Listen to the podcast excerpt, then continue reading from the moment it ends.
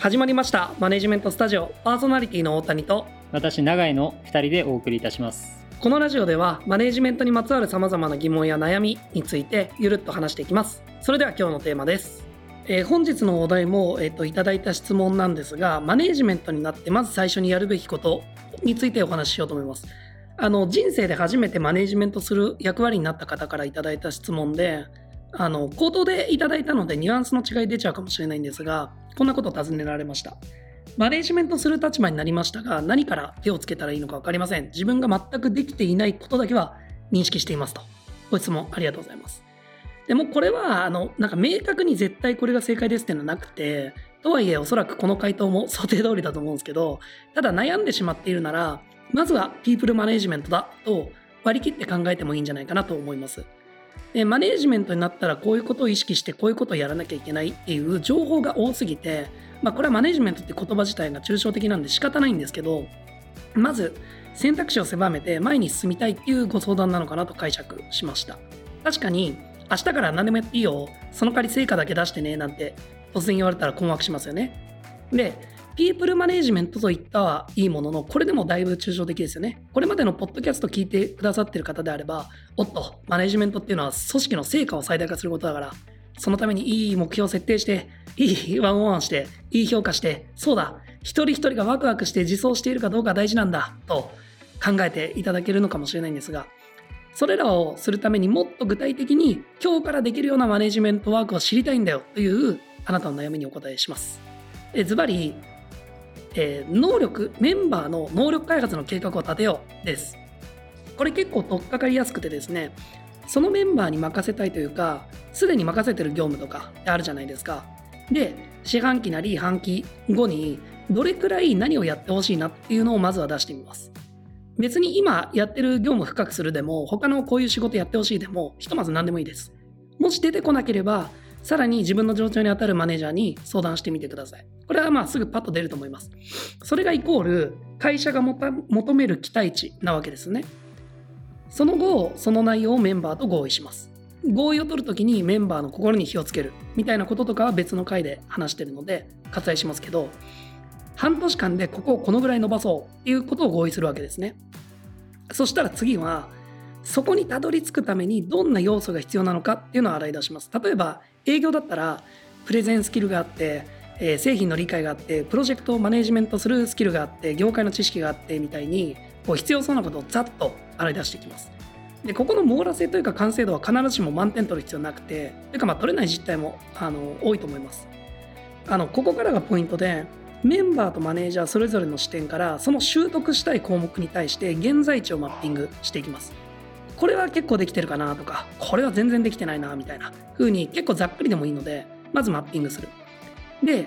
あのお互いの認識においてギャップが生まれたところについてお互いなんでそう考えているのかっていうのをすり合わせます。でそうするとお互いの認識のギャップが見える化するのでじゃあここを伸ばそうって決めるときにどうやってどのぐらいの時間軸でそこを伸ばすのかという方法論まで一緒に考えられる土台ができるんですね。でここまでくれば毎週なり毎月こういうことにチャレンジしようとか今月はここの強化期間にしようみたいに共通言語を持ってチャレンジしたりフィードバックしたりできるようになります。是非最初に何から手をつけたらいいかわからないっていう人は参考にしてみてください。えっと、僕の場合はですね、まあ、結構明確にあってマネジメントする立場になってまず最初にやるべきことは自分が組織を動かして実現したい目的を明確にすることだと思っています。まあ、要は、あなたはマネージャーになって何したいの？という問いに対する自分なりの答えをはっきりさせるみたいなイメージですね。でもちろんこれが一つの正解という意味ではなくて、まあ、僕が新しく、組織のマネージャーになった時にまずやることという意味で捉えていただければと思います。そもそもマネジメントに限らずなんですけれども、まあ、こういう何したらいいかわからないとかどこから手をつければいいかわからないみたいな時は基本的に目的から考えてみるのがいいと思ってましてまあ、そうすると自然とやるべきことが大枠からブレイクダウンできて明確になっていくのでおすすめです。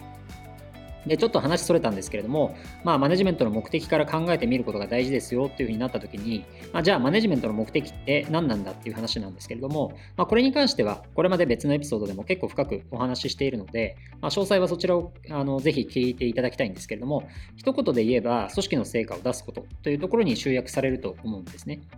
で、えっと、そのためにやるべきことは大きく分けると、えっと、組織の向かう方向性とか到達点を決めることと、その到達点に向けて、えー、人を動かしていくということの2つだと思っています。で、この中の特に1つ目の組織の向かう方向性とか到達点を決めるっていうことのためにも、まずは冒頭に言った自分が組織を動かして実現したい目的っていうものを、えっと、はっきりさせるとか自覚するみたいなことがマネジメントの第一歩としてはすごく大事だと思っています。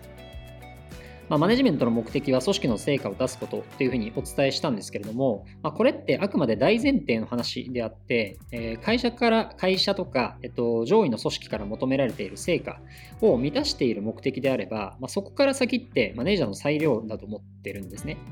まあ、その成果を出す過程で具体的にこういうことを実現したいとか、まあ、逆にその成果を出した先にこういう状態になっていたいとか、メンバーにこうなってほしいとか、まあ、そういった自分が実現したいこと、まあ、これをしっかりと明確にしていくしておくということですね。でこれがななんで大事かっていうと、まあ、シンプルにそれが自分とか組織を動かす原動力になるからだと思ってます。まあ、これ特に僕の場合はなんですけれども、まあ、結局やっぱり最も自分を突き動かす原動力って自分が本気で心からやりたいこととか実現したいことなんですよね。で、まあ、ちょっと変な言い方になるかもしれないんですけれども、組織をマネジメントするってことは、やっぱり自分自身が起点になって、組織の仲間と大きなことをやれるチャンスなわけだと思うんですね。まあ、だったら、やっぱり会社から求められてることとか、上司から求められることだけやって終わるんじゃなくて、自分のやりたいことにチャレンジすべきだなっていうふうに思っています。もちろんそれが独りよがりな目的だったら、まあ、それは自分で勝手にやれっていう話になっちゃうんですけれども、まあ、それが会社とか周りのメンバーにとっても魅力的な目的なのであれば、それはこう目指す価値があると思うんですね。でうちの、まあ、例えばこれ一例なんですけれども、うちのフィールドセールスのマネージャーがマネージャーに就任した直後に、まあ、単月何件の受注を目指しますみたいな、あのその数字が今の月間受注件数の倍ぐらいの数字言ってたんですよね。でこれってまあ一見するとこう体現相互なんですけれどもでもこういうのってやっぱりめちゃくちゃ大事だなっていうふうに思っています。でこの必ずしも大きなことを言えっていうことではなくて自分が本気で実現したいと思うことは何だろうってこう自問自問自答して明確にすることが大事ということですね。ぜひマネジメントをやることになった人とかあるいはこれからそういう立場を目指そうと思っている人はやってみてほしいなと思っています。